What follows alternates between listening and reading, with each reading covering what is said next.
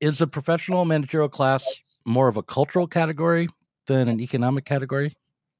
Okay, so um, in the classical Marxist sense, all classes are defined by their relationship to the means of production. So mm-hmm. the working class has no ownership of the means of production, has only their labor to sell, right? So we, mm-hmm. we're going to rehearse this.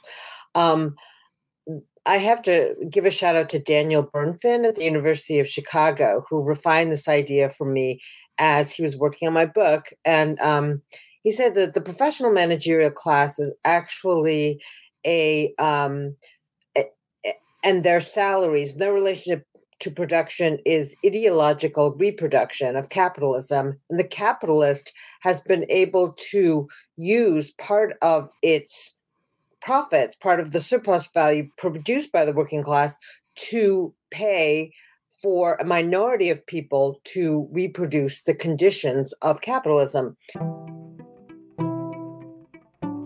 The death of God is about the drying up of a horizon of meaning and of a whole form of human life. Where do we stand in the illusion it makes? What kind of space are we invited into? The material relations between people become social relations between things. When we look at toasters, corn, and TVs, we don't we see still, to a large extent, live in the interregnum between between worlds, if you will, or between paradigms. Not many people in the history of the world have faced that. Diet Soap is a Sublation Media podcast. Catherine Liu is the author of Virtue Hoarders The Case Against the Professional Managerial Class. She is a professor of film and media studies at the University of California, Irvine, and she writes for publications such as Jacobin and the LA Review of Books. Catherine, uh, thanks for coming on my podcast. Um, thanks, Doug, and uh, thanks for sending me those questions. I've been um, preparing myself to answer some of them. So, yeah, come on, who have me on, um, don't uh, actually send me questions before I come on. So I appreciate it. Yeah, I um, usually do send questions ahead of time, and then what I find is during the conversation, I only ask a few of them. But I'll start with the first question I have written down here, which is that your book is about the professional managerial class. Mm-hmm.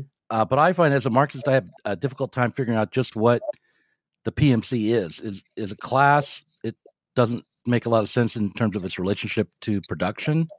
To me, as it seems ambiguous. Is a professional managerial class more of a cultural category than an economic category?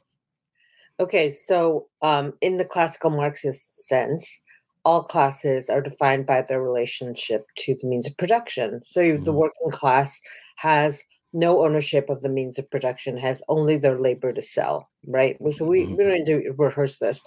Um, I have to give a shout out to Daniel Bernfin at the University of Chicago, who refined this idea for me as he was working on my book. And um, he said that the professional managerial class is actually a um, and their salaries, their relationship to production is ideological reproduction of capitalism. And the capitalist has been able to use part of its profits, part of the surplus value produced by the working class to pay for a minority of people to reproduce the conditions of capitalism. If you want to do this in a more basic way, you could say that the cost of labor um, of actual manufacturing labor keeps going down. It's squeezed so much because global capitalism has found that you know we're in trouble now because of this, like stretching the logistics, stre- stretching um, the web of production is cheaper than actually keeping manufacturing jobs in the United States, right? Well, this is to you know um, increase the profits uh, for capitalists, but capitalists have realized that there is a class, and uh, classically from every Marxist analysis, and although Marx himself was less focused on this class, but Perry Anderson, um, Lucien Goldmann, who's a French um, Marxist of the 17th century, they all identified an intermediate class of clerics, right, of literate people in under feudalism who execute the um, will of the monarch, right? So it's not the Cardinal Richelieu is a really good example of um, someone who's um, a churchman and also a really good accountant. And he helped Louis XIV finance all of his wars, finances, court, etc. This class of people has a history. It has a history in the different modes of production. Under feudalism, they were religious. And now under finance capitalism, they take up all the space of um, progressive and liberal politics. And this is what I wanted to identify in 1977. But part of that is that they are rewarded by capitalists, by capitalism in a copious manner. They remain a non productive class. But what they do is reproduce ideology to maintain the legitimacy of capitalism itself. So, um, if you think of Marx's working day, where the worker has to the the time that the worker actually spends reproducing her own you know conditions of existence is um, reduced as you have greater and greater amounts of efficiency. You have the peel off of surplus value increasing for the um, for the um, capitalist and today, what's happened is the actual labor. Let's talk about the iPhone. The actual labor of putting together the iPhone, the labor power that produces profits for Apple, mm. is the 1.5 million people working in Foxconn right now in um, in mm. southern China. It is the, you know, maybe 30, 40,000 dollar miners who are mining the rare earth minerals for this production.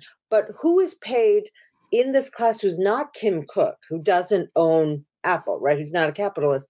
Um, designers, engineers, coders, and um, a class of people who, un- in Marx, in their industrial capitalism, we understood as foremen, right? Or um, you know, like they were thinking about how to create thing, create more um, productive line, more efficient lines of production. This class of foremen has um, executed the boss's will and now you can say that they're a culturalist class now, but they are still executing the capitalist will in order to put down the working class, which are the majority of Americans. But we never hear about them on the MSM because the MSM is completely populated by college educated white collar professional managerial class types, maybe second, third, fourth generation. So I get really mad when Marxists say, oh my God, this class doesn't exist. You're not really a Marxist. Well, I don't care about that so much because I think I'm a pragmatist in uh, mm-hmm. Marx and a Marxist at the same time. But I feel like, are you actually saying that I that class formations has not changed since industrial capitalism? One, and are you actually being a positivist, like saying I have to find like um uh, empirical qualities that will unite this class in relationship to the means of production before we accept that it is a class that is in a struggle for supremacy on the behalf of capitalism. And mm-hmm. so I have a huge spiel about this. I, mean, I know that you're not the one who's confronted me in that way, but there are these weird positivists now. They're like, "Well, this class is so diverse, you can't um you, you can't define it." And it's like the working class isn't diverse um, zebras stripes are all different. Do we not mm-hmm. are we not able to um, classify them as a species? The working class is also diverse but its means its relation to the means of production is the same.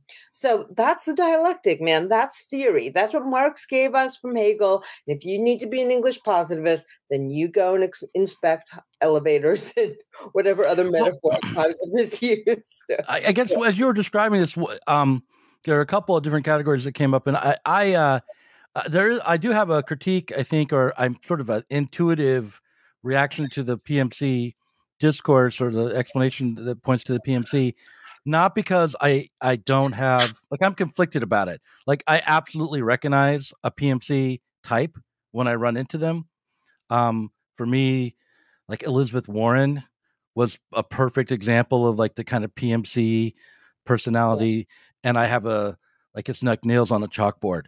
Um, so I, I know I, I, I kind of have this. Uh, I think we're kin in this way. Like we we agree about about the about some of these people, but then when I try to step back and be dispassionate and analyze it, I get a little confused. And the reason why is not just so much that I think things have stayed exactly the same since the 19th century, but I wonder about uh, I guess the, the thing I, I, I struggle with, not just in this context, but in, in, other contexts, is the relationship between the economic relations and the ideological relations, and where you and how uh, the economic relations generate ideological formations, and where and and and and so, and what I always want to do is like say, okay, when we're looking at ideological formations, we should be as clear as possible about the economic relations that are generating them, and try to trace some sort of pattern or system or causation from one to the other. And I, that's where I, I fall down uh, quite often.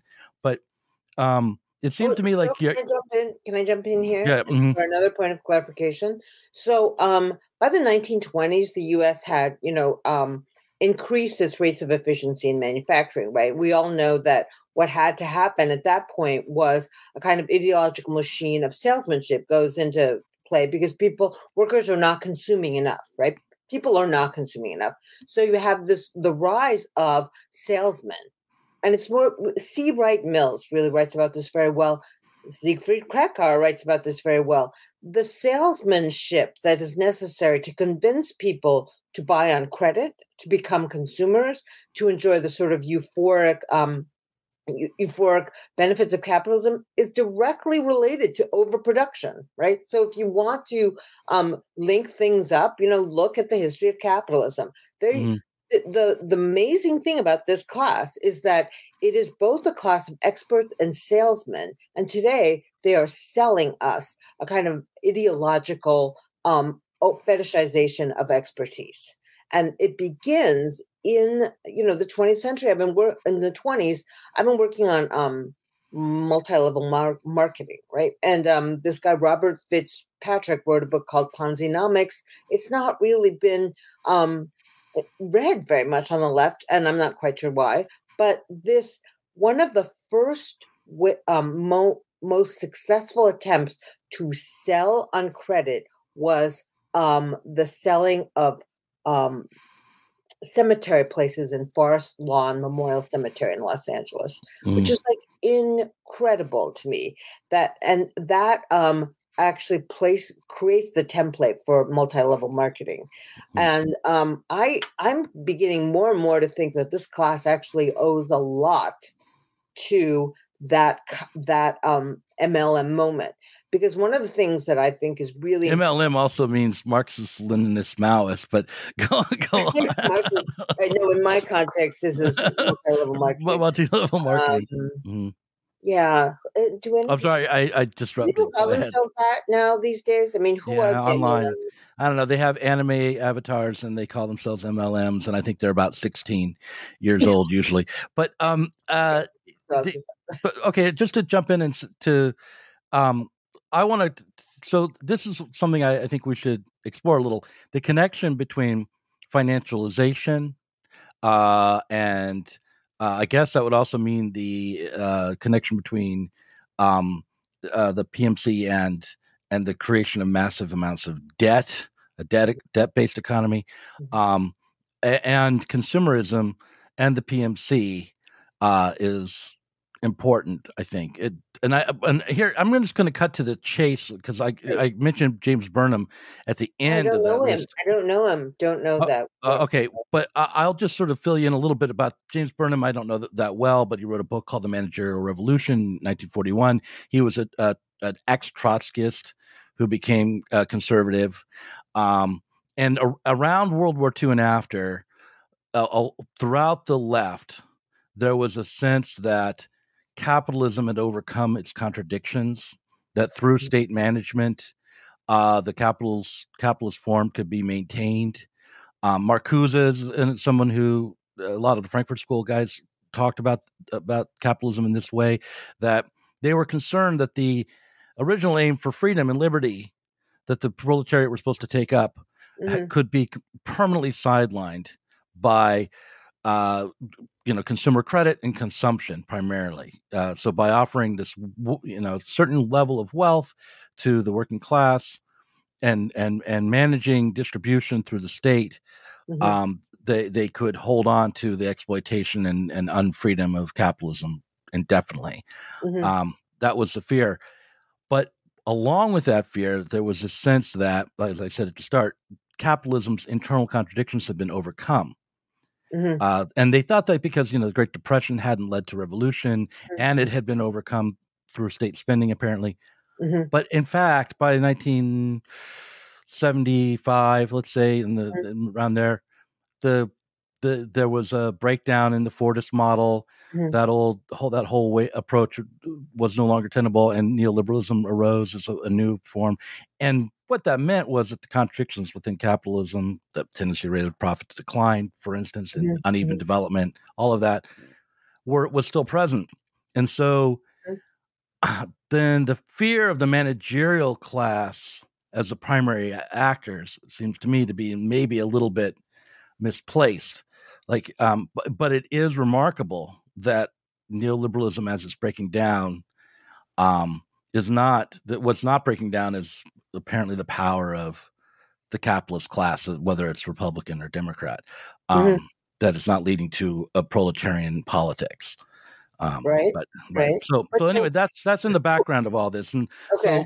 so, so the question is when you turn to when you talk about the financialization um, that le- leading to the empowering um, the the this class of managers, it's worth noting that that kind of neoliberal financialization uh, happened after uh, many people on the left were concerned about this class or a version of it, the managerial class in the after Mhm. World War II, Mhm. and that in Mhm. both modes, the Fordist and the neoliberal, there's been this concern about the managerial class, and that's all. I'll just throw that out there as this Oh, long-winded Oh, concern like um, worry about its concern as if it's as if it is the primary impediment to uh-huh, uh, a, a socialist politics. uh-huh, uh-huh.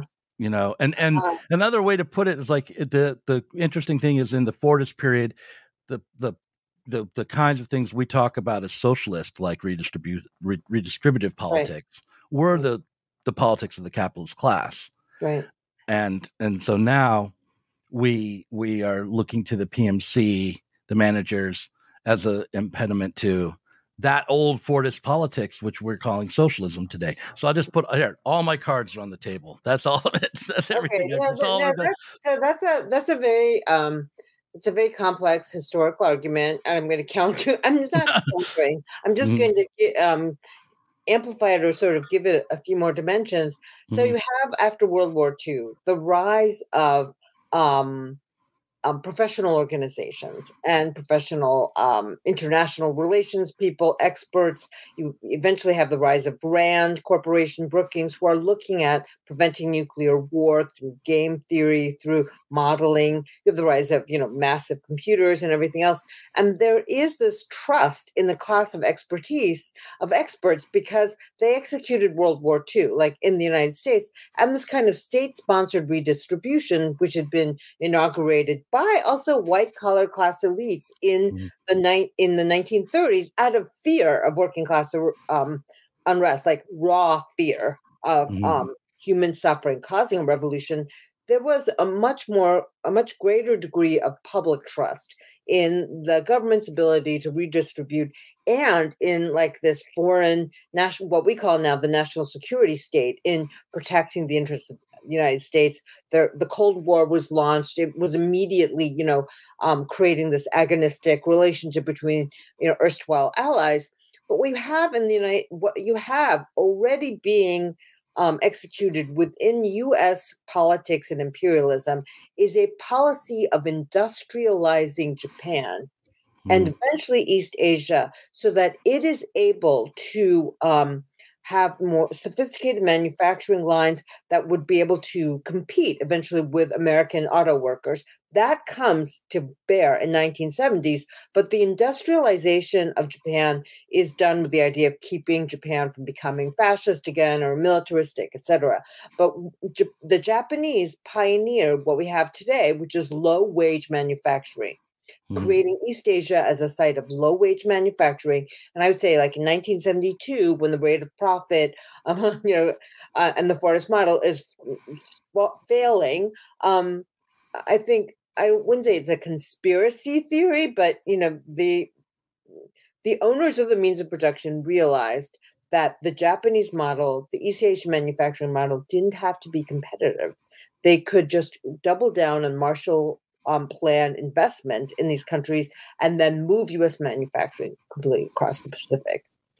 So mm-hmm. everything is about cutting wages, cutting the cost of labor, and um, and that allowed for a revival of um, profits eventually for the capitalist class. Even though everyone else suffered stagflation, the thing about this is this was executed by the same, you know, pointy-headed glasses-wearing Cold War types who had been supposedly presiding over redistribution and also the building of, mm-hmm. you know, uh, Cold War bulwarks against the USSR, right? So, mm-hmm. um, that is a moment of, I think, betrayal, though, of this expert class um, of the working class. And you have mm-hmm. to say that uh, with the American, um, the way that um, American economics grew was social mobility. What between 47 and 72 was really, really powerful. And a lot of these people who were occupying, you know, these roles, they were um, they were they were like one generation away from, let's say, um, working class life. I mean, working mm-hmm. class life was much more present.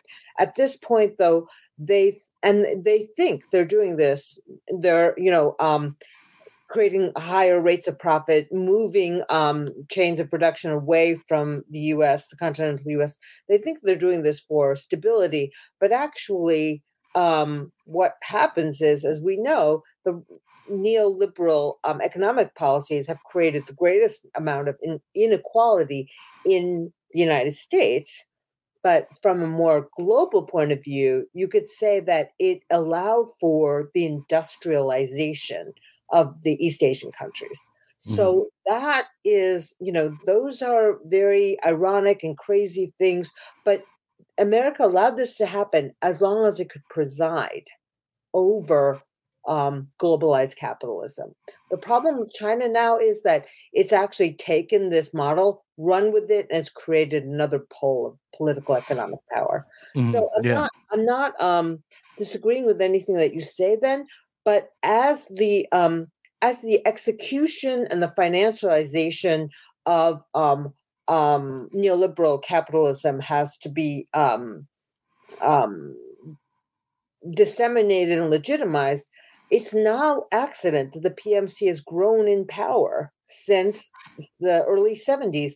And this is what John and Barbara Ehrenreich called like, okay, they're they're like pointy-headed dweebs, you know, doing horrible things in offices. But what John and Barbara Ehrenreich pointed out in 77 was they were occupying and monopolizing all the spaces of erstwhile progressive liberal politics in the US, which might be the Democratic Party, right? Or we could think of even, you know, um, left wing organizations, which were more to the left, Michael Harrington's organization that becomes DSA, for instance. And mm-hmm. I don't think they're wrong. Like, it's no, there are no like organic working class intellectuals who are dominating the sphere. It, it and today it's even worse. You know, the NGO industries, the Democratic Party, and unfortunately, you know, d- large parts of DSA are dominated by professional managerial class liberalism that I think works against works to obfuscate class contradiction. Well, I mean, the division of labor under capitalism uh, is such that if you are working class, you're not called upon to, have theories or be particularly uh, um, intellectual or or even creative in your professional life, right? Because I mean, by definition, you're you're the worker, you're the hands, you're the body. You you you you implement the physical labor, mm-hmm. um, even if that physical labor is just mashing buttons. Um, but uh, and what happens is if you are a smart working class person, Mm-hmm. Um, or you, you know, I mean, that, that doesn't mean that people who are mashing buttons or doing physical labor aren't smart, but if you are so driven to develop that side of your, your life professionally, you leave the working class. Yeah. Um, and, and so uh, I mean, so that's not that's not really a, uh, a surprise that there would be this division of labor under capitalism. Just if you accept Marx's terms, the question is, um, uh, to to what degree can the PMC uh, or these managers really control uh, the the the the politics that emerge? like I'm always like uh, the only thing I'm, I'm allergic to when it comes to the PMC thesis is that they get blamed for the problems that emerged rather than blamed for their failure to solve them. You, you see what I mean? Like Mm. like it that that it's like uh like this uh, the conflict between um Russia and uh the West and through the Ukraine. That's not the that's not being caused by the PMC. It just isn't being managed well by the PMC. They're utterly failing to Mhm. to do anything about it. So um but let's talk about the PMC too, because the other thing that happens is like I start to worry, am I PMC now? I mean, I used to be, I worked as a, a drone office drone for 20 years, but now I work on YouTube and publish books. Am I part of the PMC all of a sudden? Um, and then does that mean, I guess the real question is, does that PMC have an interest as a class that's apart from just helping the cap capitalism and the and the political parties Right. maintain power? You mean ide- uh, so have its own- anything more than ideological reproduction of Right, um, capitalist status quo, right? right, right. So one of the things like you're a YouTuber, you're a streamer, you went to college, Mm-hmm. your one of the definitions that I gave early on when people are asking about this is does your work hurt your body? Does your only- work produce I'm tra- I'm traumatized by it. That doesn't count. right, right. So psychic trauma, that's the other that's the next we have to talk about it. Yeah, we yeah, have to talk about that next. loves trauma, but um, if your work does not actually hurt your body, you're probably you're a white collar worker, and you could be lower level PMC. At this point, I think, um, unfortunately or fortunately, despite left media, um, content producers are generally in the professional managerial class. And when you have a content producer who isn't, he probably uses like transgressive um vulgar tropes like Trump himself to um flout PMC propriety. But the but content production and sort of the good part, the good parts of liberalism that the PMC should be protecting, which is what I think you were saying about the Ukraine, is general skepticism and a trust in reason, right? The contemporary class um, has completely capitulated on both those counts. All of the MSM um, uh, uh, coverage of Ukraine and Russia are is so pitched to create outrage and to create a drama of um, innocence and guilty parties, and then to whip up our, you know, um, desire for revenge. It's it's strangely melodramatic and revanchist. Like if you actually had a functioning journalistic cadre of people who believed in um, objectivity, which you know allegedly high liberals do believe in, then every moment of coverage of this conflict would look at the history of what happened to Ukraine, what happened to Russia, what the dissolution of the Soviet Union meant, how many people are of Russian descent in the Ukraine, what NATO is. But we get nothing of that. We get like one bombed out building, two bombed out buildings. We're so inured in this um, culture of melodrama and actually like the values of high liberalism that the professional manager class should be preserving but are not because it's not actually an objective neutral class is um are completely give are completely thrown out the window. Like we've been ripe for conflict with russia and ripened by msnbc like you know russia gate russia gate russia gate russia's doing this russian hackers russian we attribute like this superpower horror to russia and um that is how we you know construe this whole conflict you know putin is I don't know, mentally ill he's out of his mind right now but it's not about him personally. It's actually this geopolitical conflict has deep, deep roots in what happened in the dissolution of the Soviet Union, Yeah, related mhm. to the bombing of Sarajevo by NATO. And I just feel like this.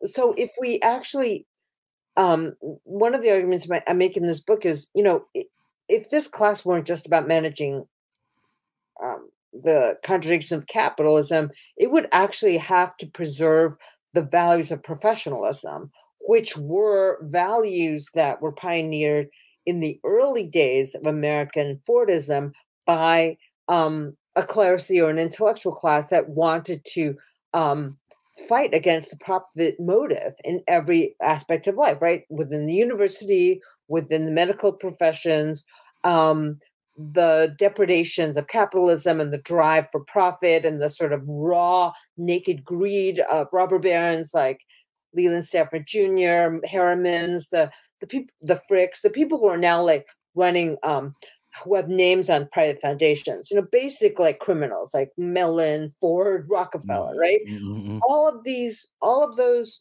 um, powers that be were seen as enemies of the professions of an emergent professional white collar class, mm. which may not have like liked working class immigrants or working class people but at least but felt like they were being exploited and suffering at the hands of the carnegies the mellons the fricks the harrimans the whatever the the um the capitalists of the day and now you have a class which is begging for money from gates from you know mellon from ford from rockefeller and this is also like how um, this sort of nonprofit world, which was supposed to be a bulwark against capitalism, has become fully absorbed within the ideological machine of capitalist reproduction. And but the one thing that gives me hope is that they have to work so hard to keep re-legitimizing themselves because they know this form of distribution of profits is so illegitimate right now, so mm. crisis prone. And um, um, one of the reasons why I think I'm particularly well, uh, um, you know, engaged in this is that I see because I don't teach in an elite northeastern university where you know in the bubble. I see how my undergraduates uh, um, of many many um, different kinds of backgrounds, middle to working class um, backgrounds in California, how they actually have been so damaged by the crisis in 2008, by the opioid crisis. I can't tell you how many of my students tell me that they have parents who overdosed or who are addicted to fentanyl opioids. It's horrific right mm-hmm. now.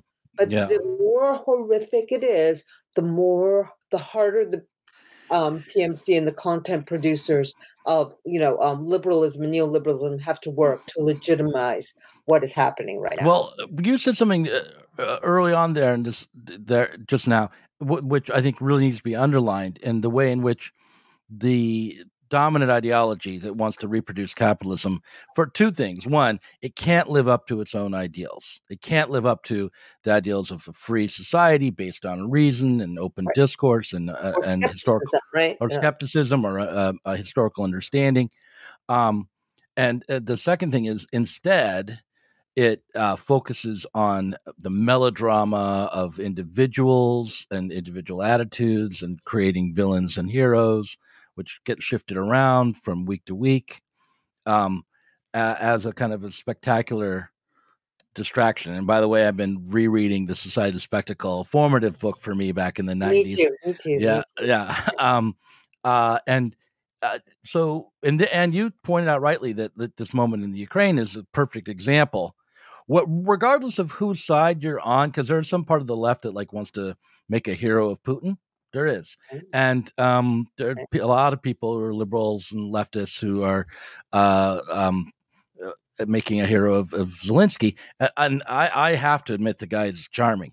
But um, the, the the the main thing here is that we're being asked to forget and to ignore some major questions that have been dominating intellectual discourse for what 30 40 years? I mean so, okay well, how long has it been I'm going to say 30 years. Uh, since 89, mm-hmm. we were supposed to be in this moment at the end of history where yeah. liberal democracy was going to be able to shape the world into basically peace and harmony. That was Francis Fukuyama's thesis. And, you know, he had some uh, uh, caveats to it. And it's interesting how those caveats are precisely the kinds of things that are c- come along to explain the international breakdowns that happen. Like you'll hear people say, "Oh, it, he Fukuyama said, "Well, there might be a problem with liberal democracy when people are seeking status and power for psychological reasons."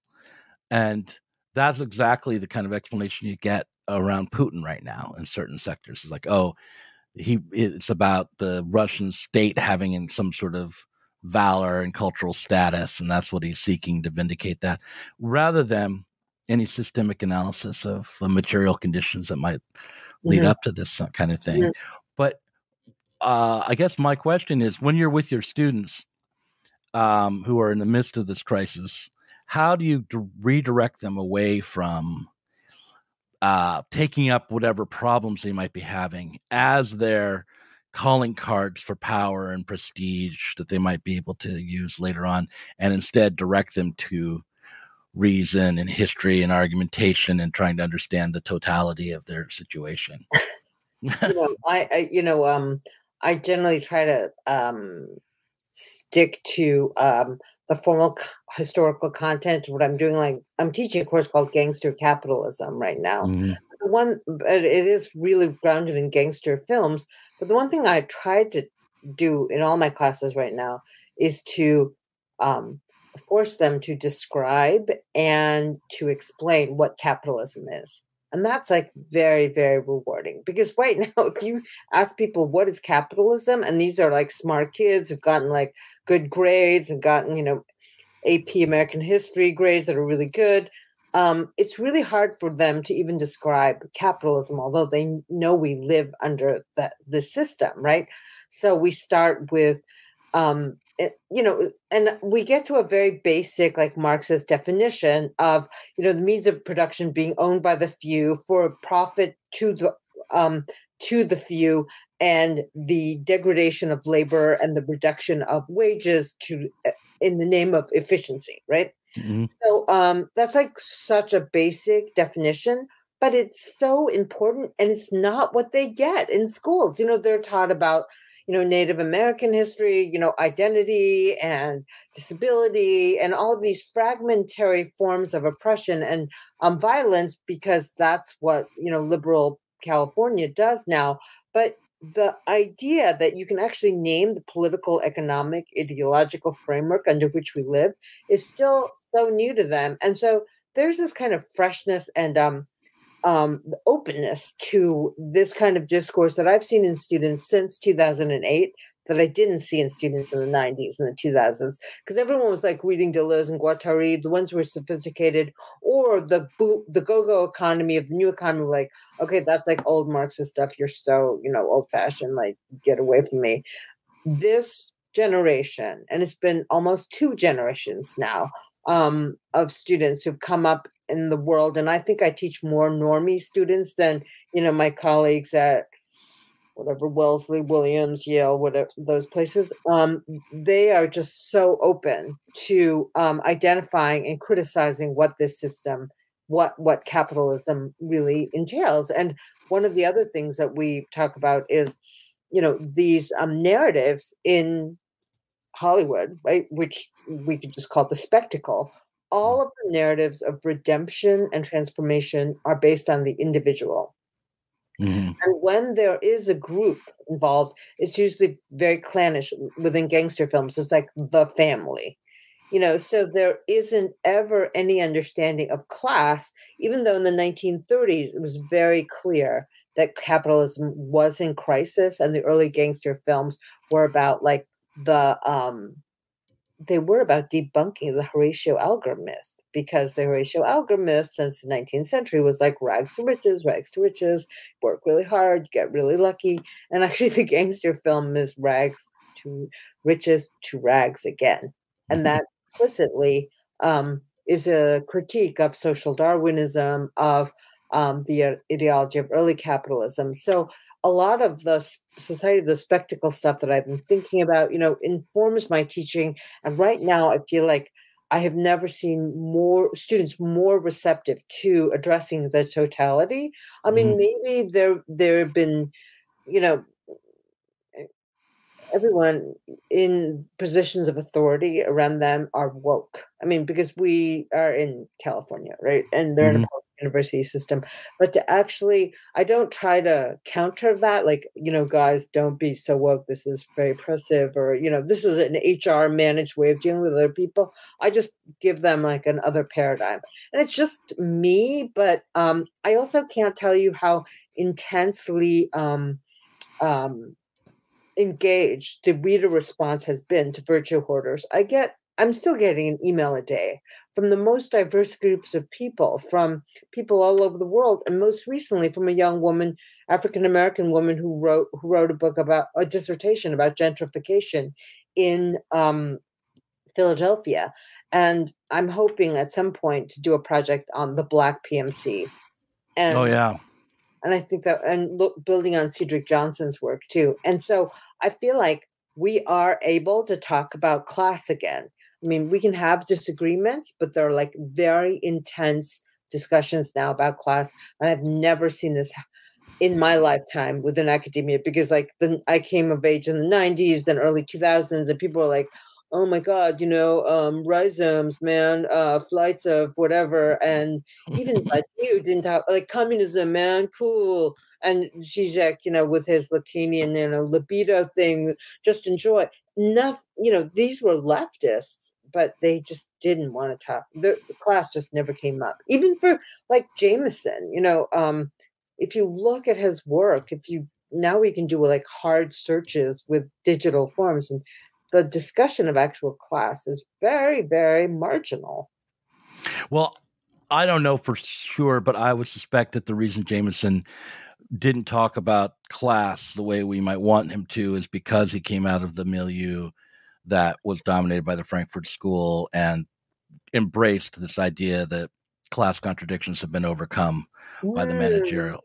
That, that you know, a San Diego Marcuse, I, I you know I don't disagree with that. I mean, I do feel like um the Frankfurt School, uh, you know, I have a sympathetic, probably more sympathetic view of the Frankfurt School. But I like them. I think they need to be read. Was like kicked out though. It's like the California Marcuse, right? Yeah, so right, right.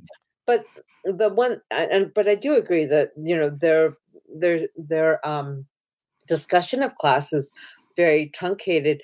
However, their identification of Odysseus as the first bourgeois capitalist I think is fantastic because he's just always like transactional. He's ready to make a deal and he doesn't want to be like ripped off by the gods. So he's always trying to like cut the other person off. He's like, besides, I don't really want to sacrifice to you. I want to go home, but I want to keep my stuff. You know, I want to enjoy the sirens, but I don't want to go and kill myself. So everyone else has to work to row me and I can enjoy culture a bait, you know, on the backs of the working class, the guys who are rowing me past the sirens. Mm-hmm. I do think that crazy anthropological analogy is like that is quite epic. In my yeah, yeah, yeah. But, um, I, I want to ask you about trauma. Uh, you know, mm. uh, uh, because you're you're I saw your lecture on trauma, and it was a paper, beginning of a book that you're working on on on trauma. Um, mm-hmm.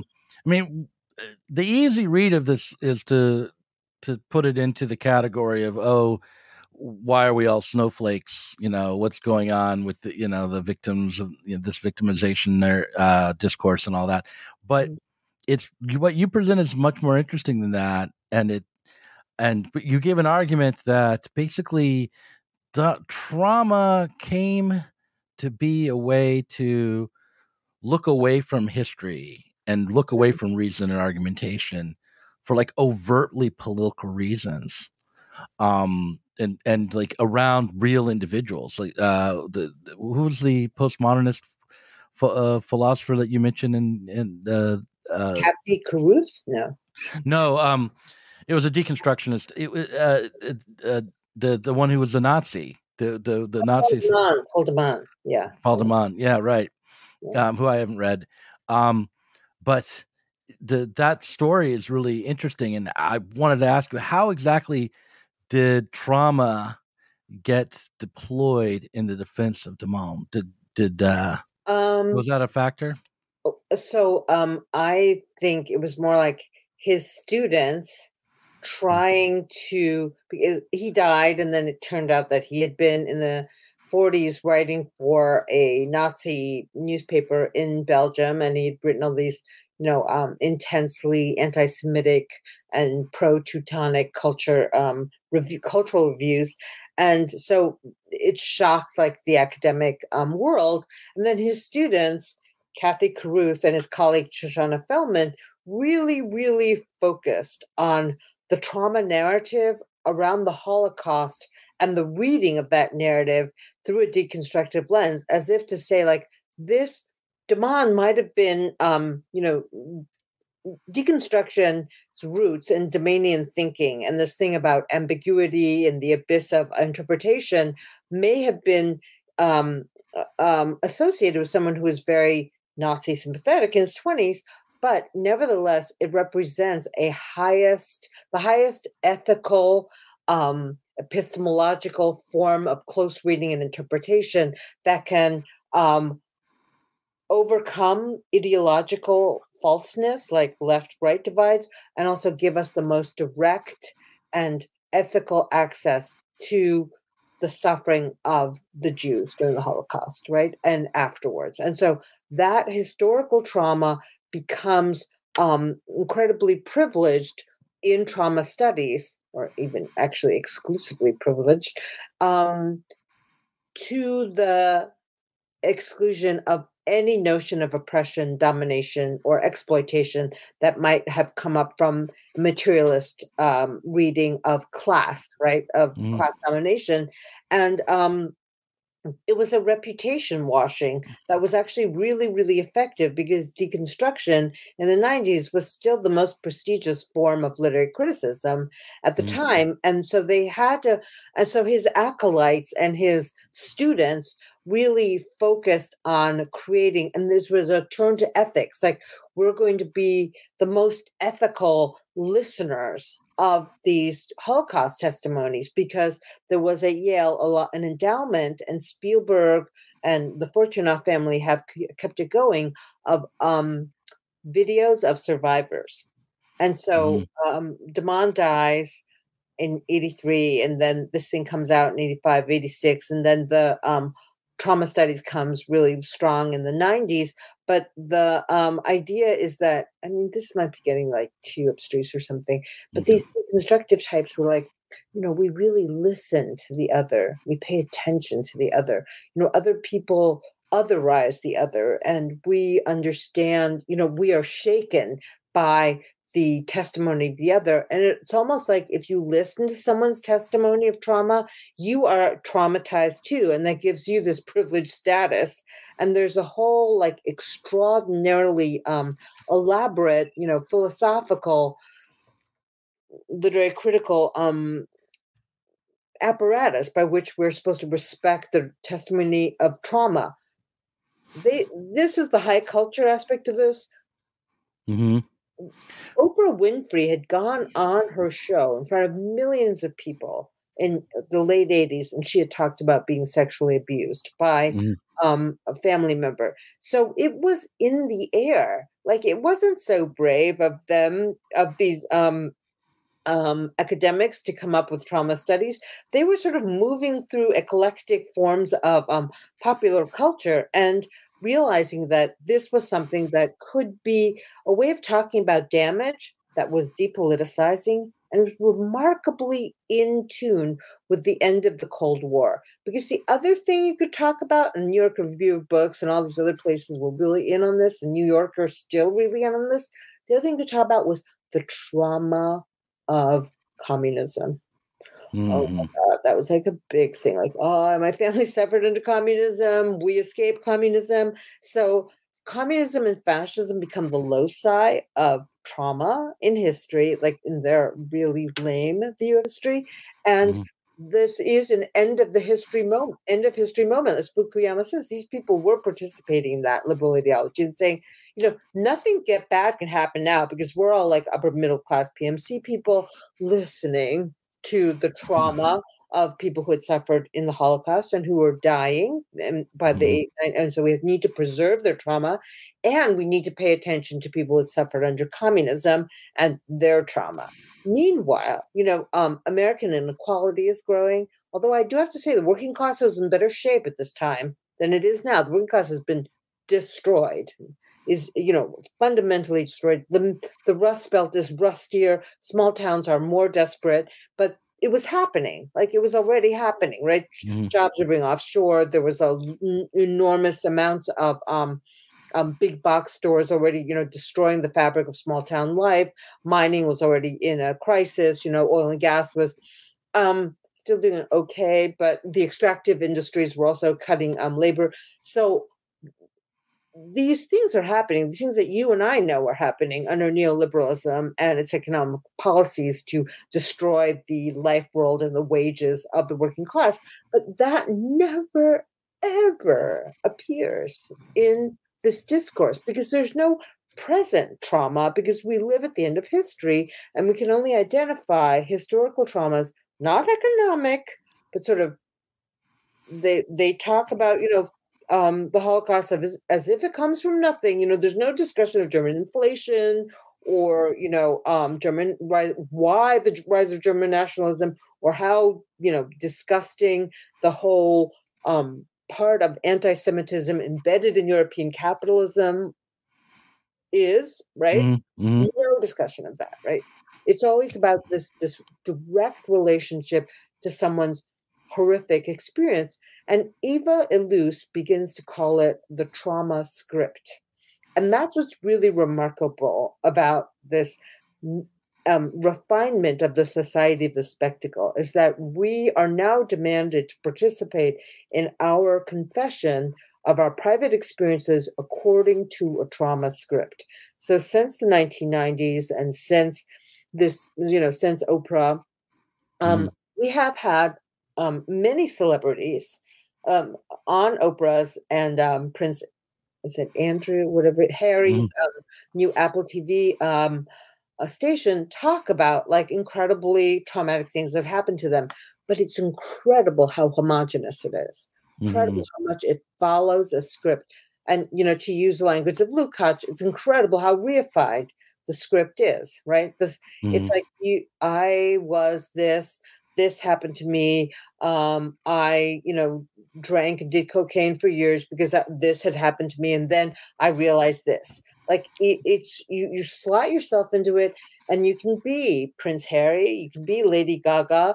You're you're a multi multi multi millionaire, but you have this, you know, authentic trauma that's happened to you, and it becomes something that you can trade and you content world. and you see the world and what you decide is true or not true is based on its relationship to uh, the the trauma discourse. It's not a a cold hard objective reality out there. It's it's a mm. it's a it's something that has to be deconstructed and something you you you feel and something that allows the other to come into and uh, the the discourse and have a voice and, and that kind of thing.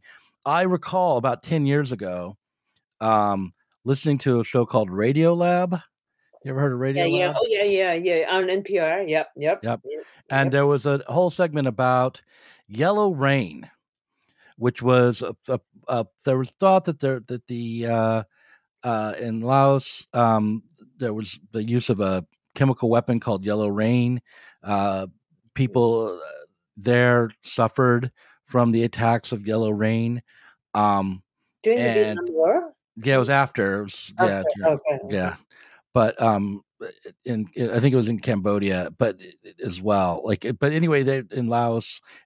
Anyhow, the the point is that they did some studies. U.S. scientists, after the fact, did some studies and found that the yellow rain was bee droppings as the bees were migrating, and that the what what was happening was there would be these instances of yellow rain, and then the the yellow rain would be blamed as a, as if it had caused a bunch of problems that were just problems of refugees like dysentery and ill mm. health and all sorts of other difficulties and um and they had someone who had suffered through the yellow rain attacks on the program to talk to this harvard professor mm-hmm. and they were really at they didn't know how to handle the fact that you know somebody who was not traumatized, who was situated in, a, in a, an institution of privilege, mm-hmm. was discrediting the story of Yellow Rain, which turned out to be mm. completely false.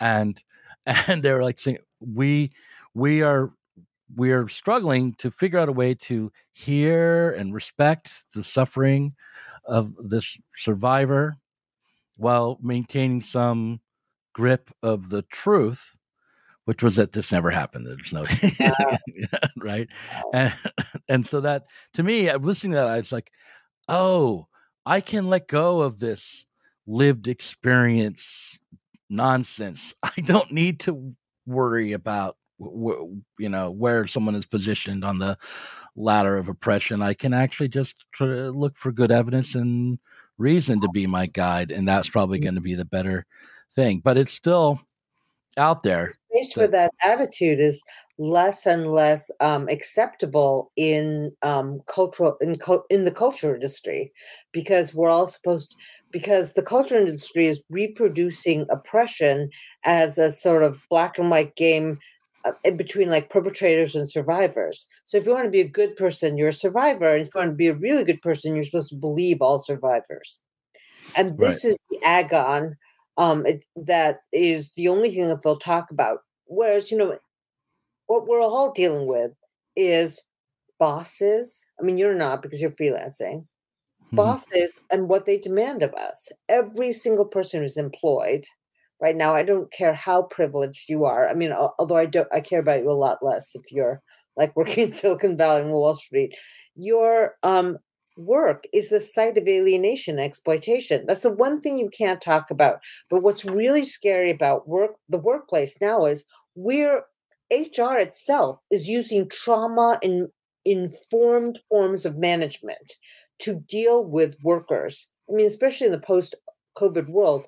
But a lot of this has to do with like absolute invasion of privacy, um, which we've all accepted now. Like every day, I get an email from my work saying, you know, have you, uh, do you have a fever? Do you have sniffles? Well, and if you think about like what this means with regard to like even like the individual, like let's just be libertarians for a moment and not leftists. This is the workplace surveilling your health. And this is just an acceptable thing for everyone to do now. Um, extracting information from the individual as a form of national security or public health and profit because that's what Facebook, Twitter, and all these other platforms do. That's just seen as like normal now. But the capitul, but the um coercive, the soft coercive aspect of this is to accept an interaction where I'm a survivor. I'm either a survivor. I'm producing the spectacle of empathy for mm. um consumption or for other people. And I'm telling you, like younger people who are in the workforce whose jobs are much more threatened than mine or yours they are terrorized by this and there's no even room for critique or skepticism right? They're all supposed to respect lived experience. They're all supposed to like perform trauma informed pedagogy.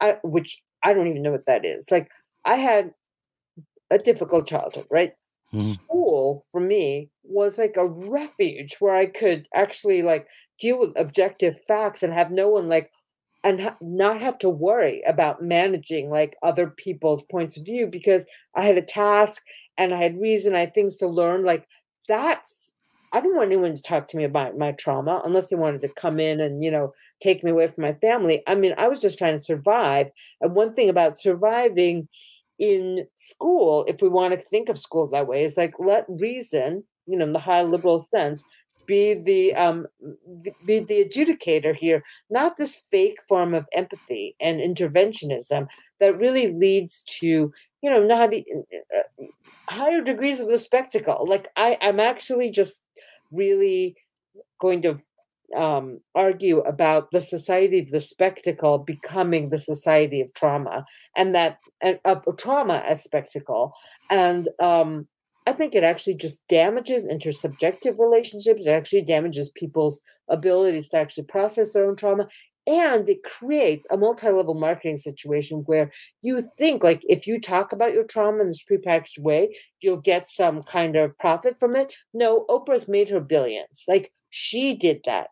She came out in 1986. She used her trauma in this way. Like, if you're actually a traumatized person trying to um, survive and wanting to instrumentalize your own relations with your past like and you're not a movie star you're not already a millionaire it probably won't happen for you like maybe mm. one in a million chance you'll get like an instagram following or something like that but you you can try to enter the society of the spectacle but all the profits of trauma a spectacle have already been taken it's like everything else you know the the the capital is concentrated in a few hands and uh, you know you're going to have to wait for there to be some sort of crisis in the trauma industry before you can break in and and and get the get the goods cheap.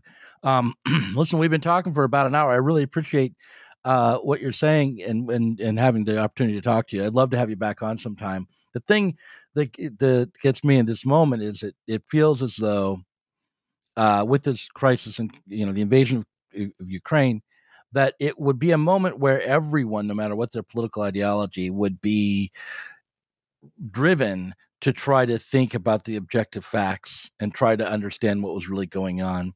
Considering that, you know, uh, the prospect of a nuclear war starting in Europe is a pretty, you know, terrible it's one. Closer than, it's closer than it ever has been before in our lifetimes. Yeah. Yeah. Um, yeah, that's right. I mean, I wasn't around for the Cuban Missile Crisis, so the this is the last time it's been like this is probably that's around right. that time. Mm-hmm. Um, and and yet instead, uh, we're still, you know, looking at it as if it's like I don't know a, a soap opera or, or, some sort of uh, drama, and and uh, western, you know, good guys versus bad guys, or you know, we're we're gonna have this like purgative violence. There's like the violence of the bad guys. I also write about this in in the book too, but the PMC is actually like says it's for peace, but it actually is for a um, higher form of violence that's going to guarantee the peace. And that was all the way uh, through the Cold War and everything else. And so I, I feel like we're, we're being primed for that.